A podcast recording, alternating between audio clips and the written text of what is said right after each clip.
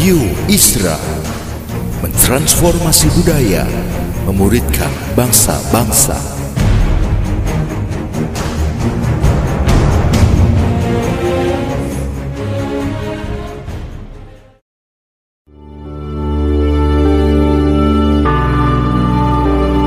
Apostolic Prophetic Messages mengungkapkan pesan dan arahan dari hati Tuhan bagi gerejanya demi menuntaskan mandat kerajaan Allah di Indonesia dan bangsa-bangsa.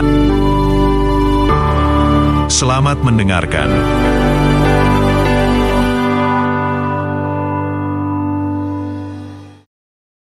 Uh, hari ini saya akan sharing pada saudara tema kita masih sama.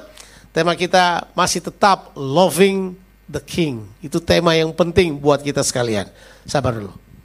Kita akan membahas loving the king. Ayat yang akan kita pakai kali ini adalah Yohanes 17.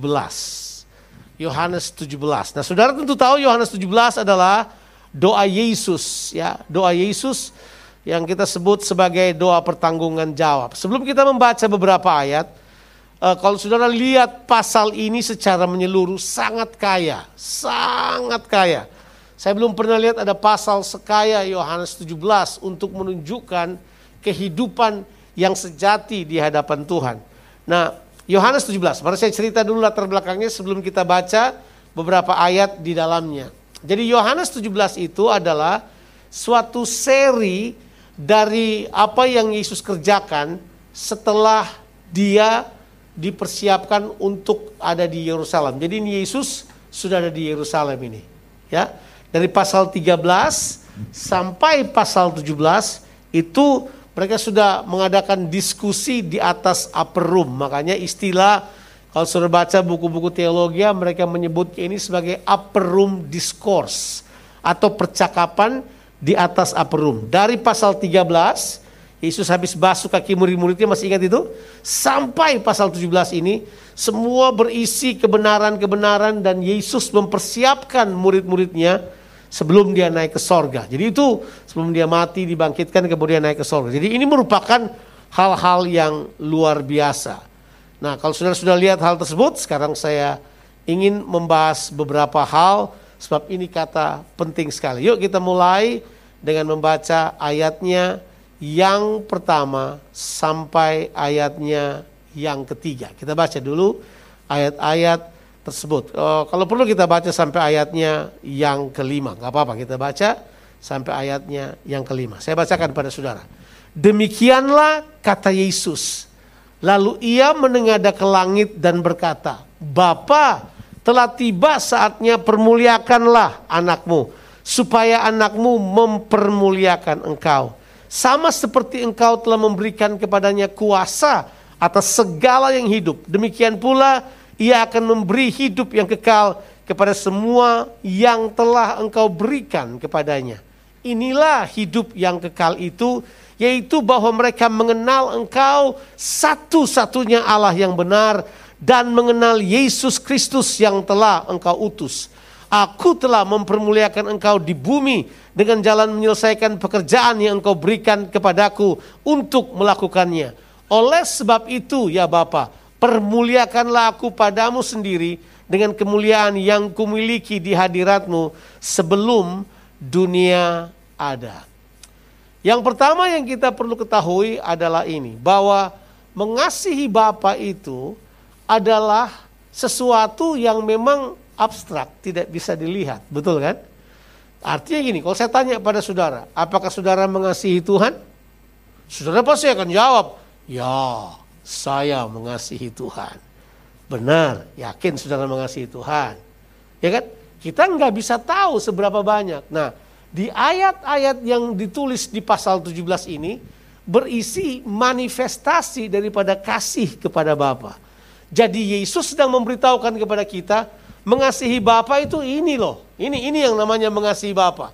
Mengasihi Bapa itu sesuatu yang sebenarnya memang tidak kelihatan tetapi begitu itu termanifestasi lewat kehidupan kita, orang bisa mengetahuinya, orang bisa melihatnya, orang bisa menyentuhnya, orang bisa apa itu? Bahasa Inggris bilang tangible, dapat disentuh, bisa dirasakan, bisa dinikmati. Karena memang kasih kepada Tuhan itu tidak kelihatan, tapi dapat dirasakan, kira-kira begitu.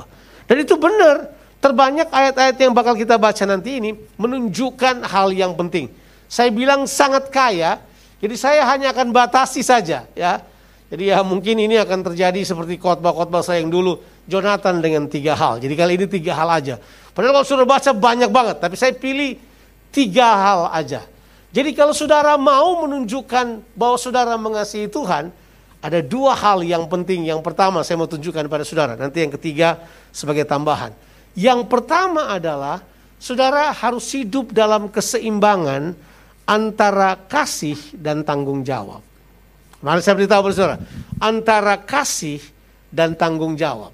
Semua orang tahu bahwa pasal 17 ini adalah doa pertanggungan jawab dari Yesus kepada Bapa di sorga bahwa dia mempertanggungjawabkan kehidupannya. Kita sering kali suka salah prioritas dalam kehidupan ini, ya. Kita suka salah prioritas. Pernah nggak dengar pengkhotbah? Mungkin juga termasuk saya kali. Kita mengutamakan sekali hubungan kasih, tapi tidak kuat dalam tanggung jawab. Pernah ketemu orang kayak gitu? Wah, orangnya sih mengasihi, orangnya baik, tapi datang pada tanggung jawab, dodol. Tanggung jawab pada keuangan nggak bagus. Tanggung jawab terhadap waktu nggak bagus. Tanggung jawab terhadap karunia nggak bagus. Jadi ini penting saudara ketahui. Mengasihi dan bertanggung jawab adalah dua hal yang akan menunjukkan bahwa saudara mengasihi Tuhan. Karena begini, mengasihi menunjuk kepada relationship, tanggung jawab menunjuk kepada kepercayaan Tuhan dalam kehidupan saudara. Mari saya tanya pada saudara, bisa nggak saudara menyatakan kasihmu pada Tuhan kalau Tuhan tidak percaya pada saudara? It's a question, correct? Kalau saya berkata pada saudara, kamu boleh bikin apa saja, tapi kalau orang tidak percaya pada kamu, yang kamu buat sia-sia. Coba, coba aja. Coba aja. Kalau pribadi yang kamu tunjukkan allegiance-mu atau kamu tunjukkan baktimu tidak mempercayai engkau, sulit, itu berat banget. Makanya hubungan kasih menciptakan kepercayaan tapi tanggung jawab mengokohkan. Di sini kita sebut dengan beda antara belief dan trust. Beda. Kalau belief, saudara percaya kepada kemampuan Tuhan. Kalau saudara percaya bahwa dia sanggup menolong kehidupanmu. Tapi kalau trust, saudara percaya pada karakternya. Sama juga. Saya percaya, saya percaya kalau misalnya uh, kita lihat misalnya Mike Tyson gitu, kalau dia bertinju dia pasti menang. Kita percaya. Oh percaya, lawan Mike Tyson silakan, pasti menang. Karena udah bayangkan di zaman dia peak gitu ya, saya kan suka nonton tinju. Orang Ambon kan suka nonton tinju. Jadi kadang-kala kita dulu tunggu pas mau gereja, pas ada tinju. Itu paling susah itu. Kita mesti sembunyi-sembunyi. Tapi, tapi saya kemudian belajar satu halnya begini. Ini saya belajar. Mike Tyson itu dia kalau bertinju bagus banget sudah kasih ke dia aja. Selama dua tahun picknya dia, siapa saja yang dia lawan itu tidak pernah lebih dari tiga ronde. Sudah tidak pernah lebih. Orang suka kecewa, mau nonton tinju yang bagus, baru datang, baru duduk, udah selesai, pulang lagi. Ngantri lama-lama, ngantrinya berjam-jam, begitu selesai, KO, pulang lagi. Karena dia begitu cepat menyelesaikan ini. Kita percaya kalau dia tinju. Tapi kalau ada bapak-bapak mau dilamar sama Mike Tyson anaknya, dia mau kasih nggak? Pasti nggak ada lah. Nggak ada lah. Karena kenapa? Karakternya dia punya hidup tidak dapat dipercaya dalam hal tersebut. Kenapa? Kenapa orang tidak percaya pada dia? They cannot trust. Or they believe his ability to fight, but they cannot trust him with something else. Mereka tidak bisa mempercayai dia. Makanya itu beda antara belief dan trust. Kita percaya pada Tuhan karena kemampuannya. Tapi kalau trust, apakah Tuhan percaya pada karaktermu? Apakah dia mempercayai kehidupanmu? Itulah yang disebut dengan balance antara kasih dan tanggung jawab. Orang Kristen bisa menunjukkan dia mengasihi Tuhan dengan hadir di gereja, angkat tangan, tapi pekerjaannya nggak beres. Di sana dia nggak beres, terus dia berdoa minta minta Tuhan promosi dia. Kamu berdoa sampai ayam tumbuh gigi, kalau saudara, kenapa? Kenapa saudara ketawa? Itu bahasa biasa. Kalau tahu ayam tidak punya gigi kan, jadi, jadi usah harap. Kalau saudara misalnya berdoa dengan kencang untuk saudara dipromosi, hanya sebagai tujuan kasih, tapi saudara tidak membangun sebuah kehidupan yang bertanggung jawab, di situlah saudara akan mengalami bahwa saudara bakal gagal. Mari saya beritahu pada saudara, Pelajari Alkitab saudara. Saya saya mau belak-belakan kepada saudara supaya saudara tahu. Dalam kitab Kejadian pasal 1 sampai pasal 3 tidak pernah tertulis di dalamnya bahwa manusia menyembah Tuhan di situ. Kecuali satu kata aja. Bahwa kata bekerja itu adalah penyembahan bagi Tuhan. Iya, saya sudah bongkar-bongkar tuh kejadian satu, kejadian dua, kejadian tiga. Tidak ada kata penyembahan di dalamnya, nggak ada. Nothing, zero penyembahan. Yang ada adalah Tuhan mempercayai pekerjaan dalam kehidupan ini. Ya, tapi kan kalau orang mau teliti lebih jauh, karena pada waktu itulah Tuhan berjalan-jalan di apa di dalam taman, mereka bersekutu itu penyembahan. Oke, okay, bolehlah. Tapi itu kan itu kita sebut dengan kita mulai mencari kebenaran yang implisit. Yang eksplisit nggak ada. Yang eksplisit cuma ini. Tuhan mengambil manusia, dia menaruhnya di Taman Eden supaya manusia mengusahakan. Itu tanggung jawab, Pak. Jadi yang Tuhan berikan pertama kepada kita itu tanggung jawab. Tanggung jawab untuk pemerintah. Dari awal tujuan Tuhan berikan pada manusia supaya manusia dapat dipercaya untuk mengelola bumi ini. Betul kan? Itu tujuannya. Jadi kalau orang tanya tujuan Tuhan menjadikan manusia apa? Ya, aliran pujian penyembahan akan berkata, menyembah Tuhan. Saya setuju. Saya setuju. Tapi kalau baca di Alkitab, enggak. kalau baca di Alkitab kan Alkitab bilang gini, baiklah kita menjadikan manusia menurut gambar dan rupa kita supaya mereka memerintah. Jadi tujuannya udah memerintah. Nah, ini uh, Bang Jo kita baru seminar pujian penyembahan minggu lalu ini, kenapa sekarang sudah begini? oh enggak, saya cuma mau katakan pada saudara, jangan sampai orang jago menyembah kehilangan tanggung jawab. Oh di gereja dia bagus, penyembahannya bagus, tanggung jawabnya nggak ada. Ah itu nggak bisa. Yesus beda. Yesus datang, penyembahan Yesus pada Bapaknya itu adalah dia menyelesaikan pekerjaan Bapaknya di muka bumi ini. Makanya diberitahukan, dia datang dan dia berkata gini, aku telah menyelesaikan semua yang kau minta aku selesaikan di muka bumi ini. Itu penyembahannya. Bayangkan. Jelas kalau baca Alkitab, jelas kan? Yesus beritahu bahwa itulah penyembahannya.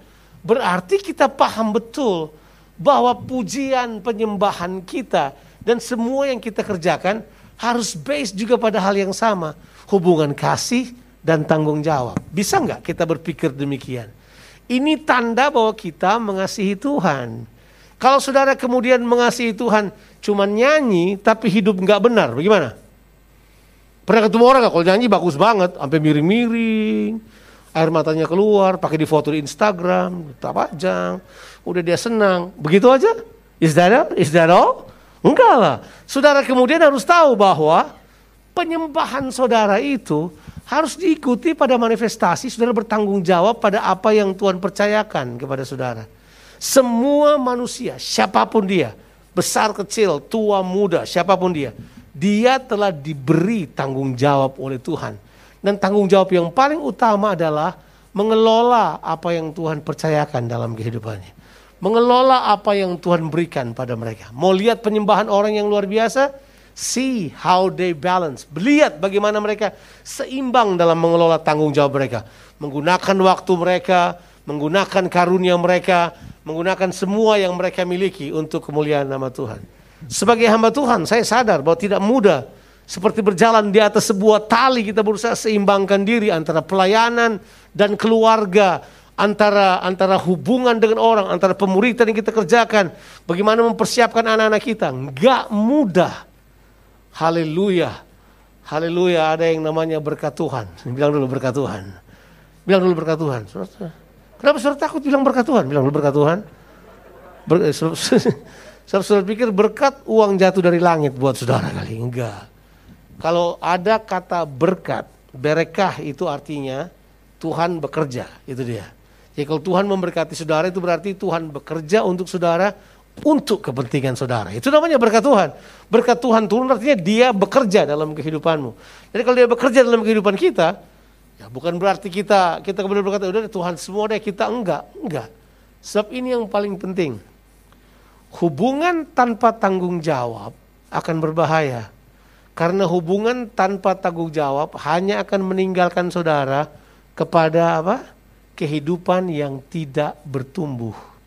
Sebab hanya tanggung jawablah yang mendewasakan seseorang. Oke, saudara mau percayakan uang atau mempercayakan apa pun kepada orang yang dewasa atau pada anak-anak? Saudara pilih aja.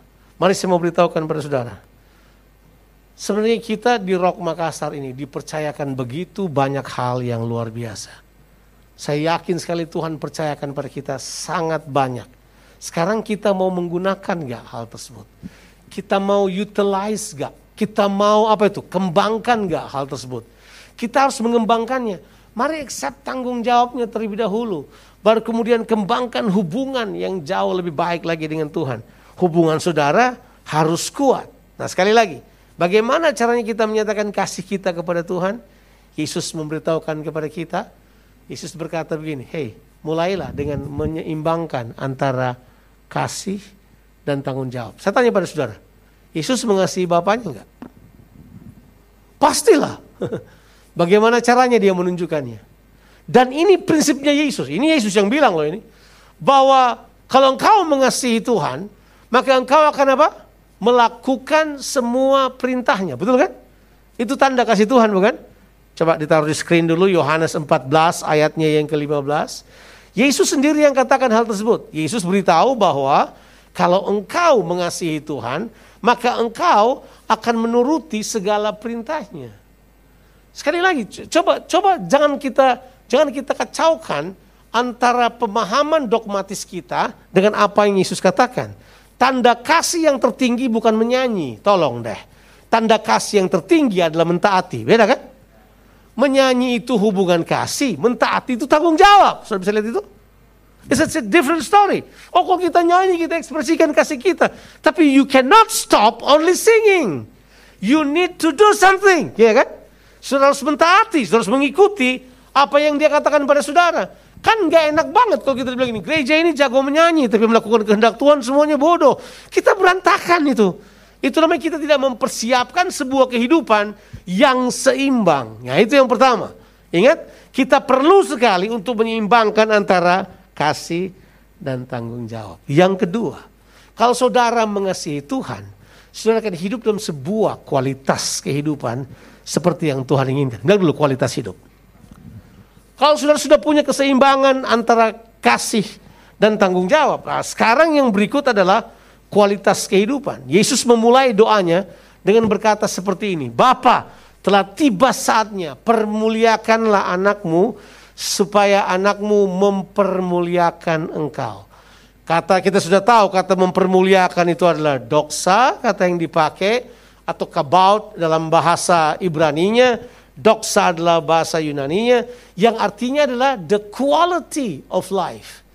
Yesus berkata kepada Bapaknya, saya mau pertambahan kualitas kehidupan. Saudara, mintalah pertambahan kualitas kehidupan dari Tuhan. Dibanding saudara sibuk minta harta, minta semua yang lain. Kita mau harta, kita tidak mau kualitas kehidupan. Yuk mulai dengan kualitas kehidupan dulu. Minta kepada Tuhan. Seperti Yesus berkata, Give it to me the glory that I had before the foundations of the world. Berikan kepadaku kemuliaan yang kumiliki sebelum dunia ada. Kasih tahu dong, beritahu kepada aku hal tersebut. Yesus tahu persis bahwa untuk menyatakan kasih kepada Tuhan, saudara nggak bisa mengasihi Tuhan dengan kualitas yang murahan, nggak bisa.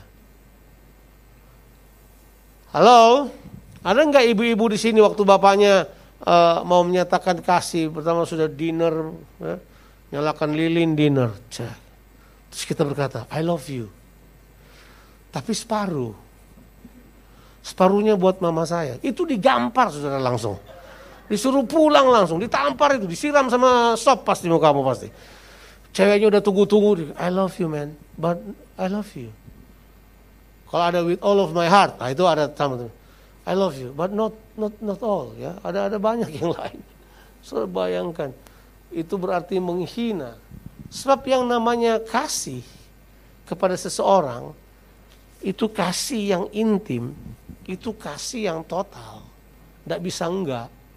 Tuhan juga tahu itu. Makanya perintah Tuhan kepada kita mengasihi enggak boleh separuh-separuh. Kasihilah Tuhan dengan apa? Segenap hati. Dengan apa? Segenap jiwa. Dan dengan segenap apa? Kekuatan. Saudara bisa bayangkan. Totalitas itu the totality of our love. Itu itu kualitasnya beda. Kita perlu membangun kualitas itu. Makanya begini, kalau ada yang sudah perlu pertimbangkan dalam kehidupanmu, tanya-tanya dong kehidupanmu dulu. Tanya begini, Apakah ke kualitas kehidupan kekristenan saya bagus nggak? Atau kualitas saya murahan? Ya. Kapan-kapan saudara baca kitab peratapan. Kalau ada waktu aja saudara baca. Ya. Kapan Karena memang kalau baca kitab peratapan agak stres sedikit. Karena wah, meratap terus dari awal sampai akhir. Jadi kalau saudara baca uh, harus siap. Baca kitab peratapan. Tahu nggak ditulis penyebab Yeremia meratap? Dia bilang apa? Telah pudar emas itu. They lost the glory. Mereka kehilangan kemuliaan. Telah pudar. Kalau emas pudar gimana kok emas bisa pudar? Hanya emas murahan yang pudar kan gitu kan? Emas yang campurannya lebih banyak daripada emas murninya kan begitu maksudnya. Itu bisa pudar, iya ya. Emas bohong-bohongan. Nah, kadang-kala kualitas kekristenan kita tidak menunjukkan bahwa kita mengasihi Tuhan. Kualitas kita tidak menunjukkan hal tersebut. Kita mungkin pintar manajemen, kita pintar semuanya, tapi kualitasnya ini loh. Kualitasnya nggak sepenuh hati, kualitasnya nggak betul-betul totally sold out buat Tuhan. Kita nggak, ada separuh-separuh. Hari ini saya mau challenge saudara, yuk perhatikan kualitas kehidupanmu. Karena kualitas kehidupanmu inilah yang menunjukkan kasihmu kepada Tuhan. Wow. Jadi masih ingat ya, waktu Yesus mau pulihkan Petrus, Yesus tanya apa kepada Petrus? Apakah engkau mengasihi aku? Oh, apakah engkau mengasihi aku? Kalau Tuhan tanya pada saudara, apakah saudara mengasihi Yesus? Oh, pastor berkata, yes, ini buktinya saya hadir di gereja nih. Saya harusnya bisa jalan-jalan tadi di situ di CPI apa CPI CIP apa itu. Mungkin saya bisa ke mana hari ini? Tapi saya ada di rumahmu karena saya mengasihi engkau. Terus kita selalu cari alasan bahwa ada sesuatu yang Tuhan berikan kepada kita yang menjadi sebab kita mengasihi dia. Sudah punya alasan ya? Aku senang di rumahmu karena satu hari di rumah Tuhan lebih baik dari seribu hari di rumah yang lain. Mengapa? Karena dalam rumah di rumah Tuhan kita menikmati sebuah kehidupan yang menyenangkan. Jadi apa yang menyenangkan kemudian menjadi tujuan kita mengasihi Tuhan bukan hal yang penting. Ya kan? Banyak orang yang kayak gitu. Orang datang ke gereja karena kita datang ke gereja diberkati. Oke. Okay. Kalau nggak diberkati bagaimana? Kalau kemudian yang saudara inginkan tidak menjadi kenyataan bagaimana? Saudara sudah berdoa kemudian Tuhan jawab lain bagaimana? Saudara mau ini kemudian terjadi ini bagaimana? Bagaimana? Saudara tetap mengasihi Tuhan? Karena mengasihi Tuhan itu yang utama. Itu anchor dari semua yang lain. Makanya totalitas kita mesti ke situ. Bagaimana kita mengasihi Tuhan akan menunjukkan kualitas kehidupan kita. Bagaimana kualitas kehidupan? Tanya-tanya dong. Tanya-tanya dong. Sebab nanti kalau saudara kembali kepada Tuhan, bukan semua yang engkau kerjakan yang diperhitungkan sih sebenarnya. Tapi bagaimana saudara mempertahankan kemuliaan Allah, kualitas yang Tuhan berikan kepada saudara untuk saudara nyatakan pada dunia ini. Nanti baca di Alkitab, kalau upah pasti saudara akan terima, pasti. Tapi bedanya kalau nanti kemuliaan beda antara kemuliaan bintang dan bulan, itu beda itu. Karena nanti saudara mesti tahu kan, saudara mesti tahu prinsip ini. Di dalam kerajaan Allah, kualitas saudara akan menentukan sekali. Saudara akan diposisikan di mana, itu penting sekali. Karena orang yang berkualitas, makanya kita bilang orang yang terlatih akan berdiri di depan para raja. Orang yang punya skill, orang yang kemudian kalau bahasa ini, orang mulia, orang yang punya kualitas yang baik, mereka akan berdiri di depan para raja, mereka tidak berdiri di tempat orang-orang yang hina. Mereka akan memerintah bersama dengan Tuhan. Tahukah saudara bahwa saudara dipanggil untuk memerintah bersama dengan Tuhan? Perhatikan kualitas hidupmu. Perhatikan kualitas hidupmu. Ya. Kita nggak dipanggil cuma sekedar menjadi umat biasa. Kita dipanggil untuk memerintah bersama dengan Tuhan. Yang ketiga, nah ini yang ketiga. Yang ketiga baru kita akan sodorkan hal ini. Yang ketiga adalah pekerjaan. Pekerjaan itu penting sekali. Ya, Makanya kita jangan sampai nganggur. kita harus bekerja. Ada yang berkata ya, jangan bekerja lah pak, ya, kan full time. Ya, bukan soal full time atau bekerja, bekerja aja. Kalau kita semua punya hamba Tuhan bekerja, saya juga suka, bagus itu. Itu berarti saudara terbiasa untuk melakukannya. Kalau saudara baca di gereja mula-mula nggak pakai full time loh, orang bekerja semuanya. Oh, Paulus bekerja, apa uh, siapa itu? Uh, Aquila dan Priscilla bekerja. Mereka bekerja, mereka bekerja. Ya. Tapi kalau saudara mau kembali ke perjanjian lama, ya ya memang lain, imam lain. Tapi imam juga bekerja. Siapa bilang imam tidak bekerja? Imam bekerja, betul ya? Sudah tahu bahwa imam bekerja? Nanti sudah baca, memang Tuhan bilang, oke, okay, upah bagi suku Lewi adalah aku sendiri. Jadi kamu kasih, kamu punya tanah, ada sepersepuluh di setiap suku tanah untuk apa? Untuk orang Lewi. Supaya mereka apa? Mereka berusaha di situ. Mereka bekerja di situ. Orang Lewi tidak cuma berdoa di situ supaya kemudian tumbuh-tumbuhan, enggak. Mereka harus tanam benih. Mereka harus kemudian mereka mesti tuai juga. Itu jelas, itu diatur sebenarnya di Alkitab. Cuma kita suka ganti-ganti, kita mau bikin lebih gampang. Nanti memang setelah masa kegelapan gereja, itu kemudian dimasukkan. Supaya kemudian gereja mendominasi semua keuangan dan praktek. Yang kemudian tentu saudara tahu kisahnya gereja kemudian menjadi menjadi korup dan tidak dapat diatasi sampai Martin Luther mengadakan reformasi. Tentu sudah tahu cerita itu. Saya tidak saya tidak perlu bahas di sini. Tapi ini yang saya mau katakan kepada saudara. Coba kita lihat ayat yang keempat. Kenapa saya skip ayat yang ketiga, nanti saya bahas itu. Ya. Yang keempat kita baca. Aku telah mempermuliakan engkau di bumi dengan jalan menyelesaikan pekerjaan yang engkau berikan kepadaku untuk melakukannya. Ah, ya kan? Oleh sebab itu permuliakanlah aku padamu sendiri dengan kemuliaan yang kumiliki di hadiratmu sebelum dunia ada. Ah, ini dia. Jadi sekarang yang perlu kita pertimbangkan adalah menyelesaikan pekerjaan. Menyelesaikan pekerjaan. Berarti begini, kita ini semuanya punya pekerjaan. Siapa yang percaya bahwa semua orang disiapkan pekerjaan? Halo? Oh saudara kayaknya tidak baca Alkitab sungguh-sungguh nih kayaknya ini. Saudara pikir gue nganggur nih pak, mana ada pekerjaan, susah banget pekerjaan. Indonesia pengangguran cukup tinggi, apalagi setelah COVID banyak yang tutup, usaha tutup. Jadi kita sekarang nggak kerja pak. Kenapa nih sekarang kita nggak kerja? Gini, karena pekerjaan itu tidak selalu pekerjaan untuk saudara diberikan gaji. Sebenarnya pekerjaan itu adalah untuk mengeluarkan karunia yang ada di dalam saudara. Makanya jangan berhenti bekerja. Ada istilah yang dipakai. People like employment. God like deployment. Oke, okay? beda kan? Orang mau employment, orang mau kerja untuk terima gaji. Kalau dia tidak dapat pekerjaan, dia nggak ada gaji. Tuhan nggak berpikir begitu. Tuhan minta kita bekerja karena di dalam kita sudah tersedia harta yang terpendam. Terus semua berkata, masa sih? Kayaknya yang ada dalam saya cuma penyakit melulu nih. Yang ada dalam saya cuma, enggak, enggak, enggak. Di dalam saudara sudah ada semuanya. Nah ini, kan saudara enggak percaya sih.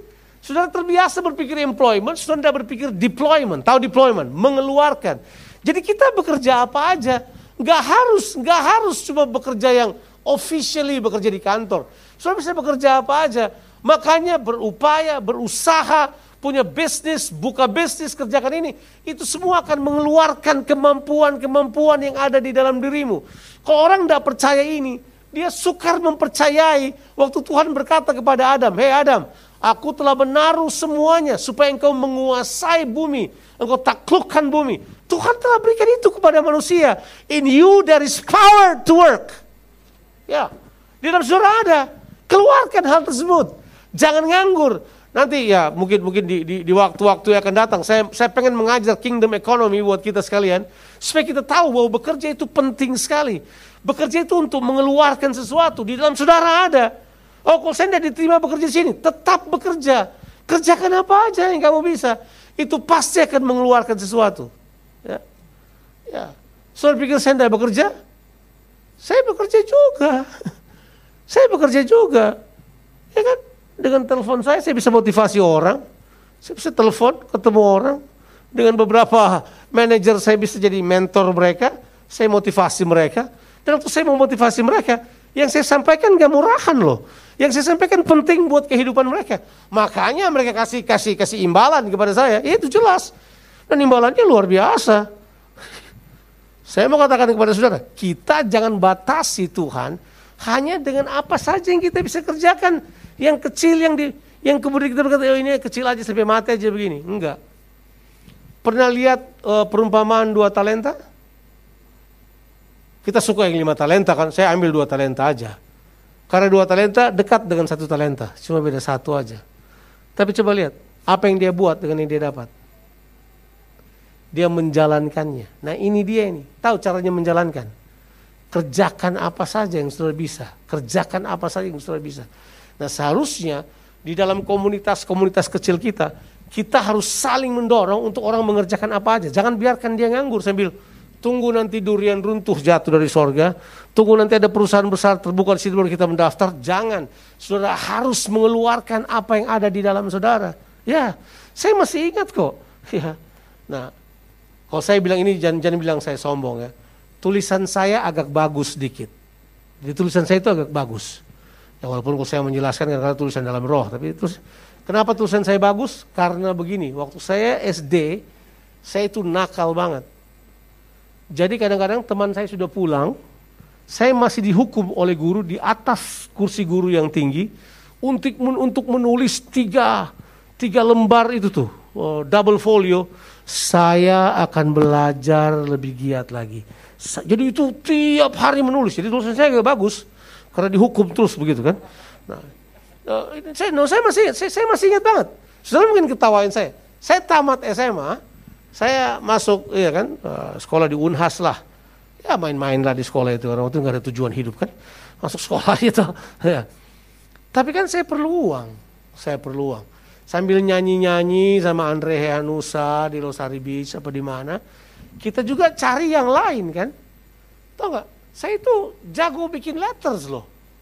Misalnya untuk tulis letter gitu, saya jago banget itu. Tak bikin letter yang artistik yang apa saya bikin letter ke mana-mana. Saya dikontrak pertama oleh sekolah unyil yang di situ tuh yang di apakah? Sekolah unyil itu di mana tuh? Dari Gading ya. Sekolah unyil punya belakang-belakang itu dia untuk letter kan. Saya tuliskan letter mereka unyil oh, jadi saya jago banget kalau tulis unyil unya mau terserah. Saya jago banget tapi when when I do that I get money saya dapat uang saya buat itu orang bilang itu bukan pekerjaan tetap tapi haleluya kan Siapa mau isikan bensin di motormu? Tidak ada.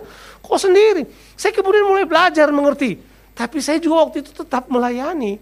Orang lihat kesungguhan saya dalam pelayanan. Sudah pikir kalau saya mau berkhotbah, saya kemudian tidak mempersiapkan khotbah yang berkualitas, saya pilih apa yang saya mau sampaikan. Saya berdoa untuk menyampaikan apa yang saya sampaikan. Saya mau supaya Tuhan berbicara pada saya. Saya pelajari bahasa aslinya apa. Saya pelajari konteksnya apa. Saya pelajari narasinya apa. Saya pelajari. Saya nggak cuma datang kemudian, mari kita buka Alkitab. Enggak.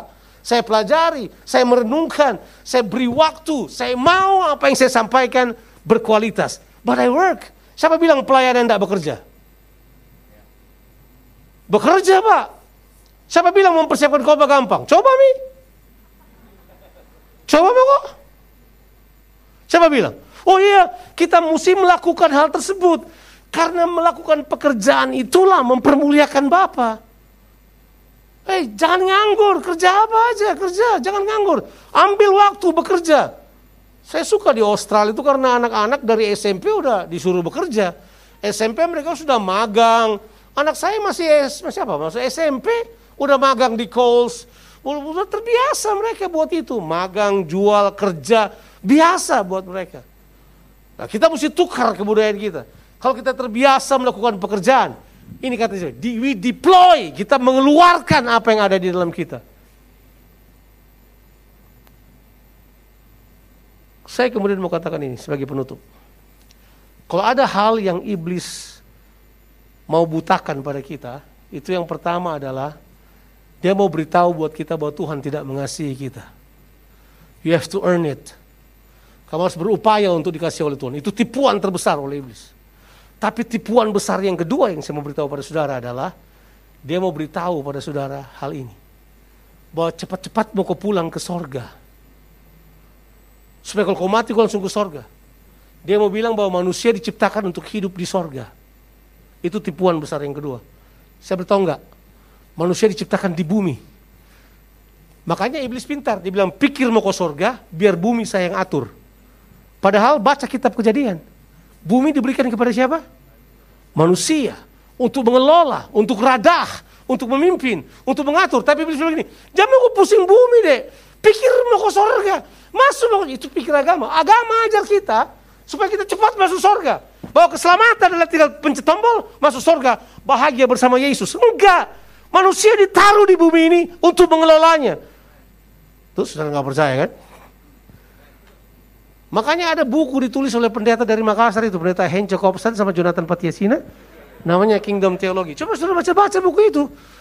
Karena buku itu diberitahukan pada kita. Nah ini nggak ini nggak jual buku. Coba beritahu pada saudara, kita kadang-kala ditipu dengan mudah. Kita sibuk pikir sorga, kita lupa kita punya tanggung jawab mengelola bumi. Kita lupa untuk mengelola banyak hal. Nah kita perlu mentalitas kerajaan. Nah Yesus beritahu buat kita, kalau saudara menyatakan kasihmu pada Bapa, selesaikan pekerjaan yang Tuhan buat. Tapi kita banyak quitters kan. Kita mundur, tantangan sedikit kita mundur. Terus mundurnya kita, aduh menyedihkan sekali. Apalagi di, gereja-gereja kayak gini, kita mundur coba karena nggak cocok sama, nggak cocok sama pemain musik nggak cocok. Cuma nggak cocok sama penatuannya, cuma nggak cocok sama ininya, cuma nggak cocok sama model, nggak cocok sama sama apa mungkin screennya yang kecil, Mungkin nggak cocok sama tata ruangannya.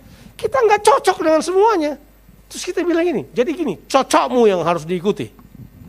Enggak. Kamu harus berpikir gini, no, my life is for God. Kalau Tuhan bawa saya di sebuah tempat, I will work out. Saya akan mengeluarkan yang terbaik dalam diri saya untuk melakukannya. Kalau saya kerja di bidang apa aja, saya pelayanan di mana saja. Begitu saya komit untuk melayani, saya all out. Saya all out, jangan tanya. Jangan tanya. Itu all out itu bukan cuma sekedar tenaga saya. Kantong juga saya saya buka, apa pemikiran saya. Seluruh yang ada pada saya, saya akan curahkan kepada hal tersebut. Saya mau buat apa yang dikatakan oleh Miles Monroe. Live to the full and die empty. Kamu hidup secara penuh, baru kemudian mati. Karena semuanya sudah selesai. Tapi kita tidak mau begitu kan? Kita mau bawa sesuatu ke sorga. Paganistik, tidak perlu, sudah ke sorga aja. Tuhan bawa saudara ke sana. Tapi selama kita ada di bumi ini, bekerjalah untuk menghasilkan buah. Tuhan Yesus memberkati kita sekalian. Amen. Amen.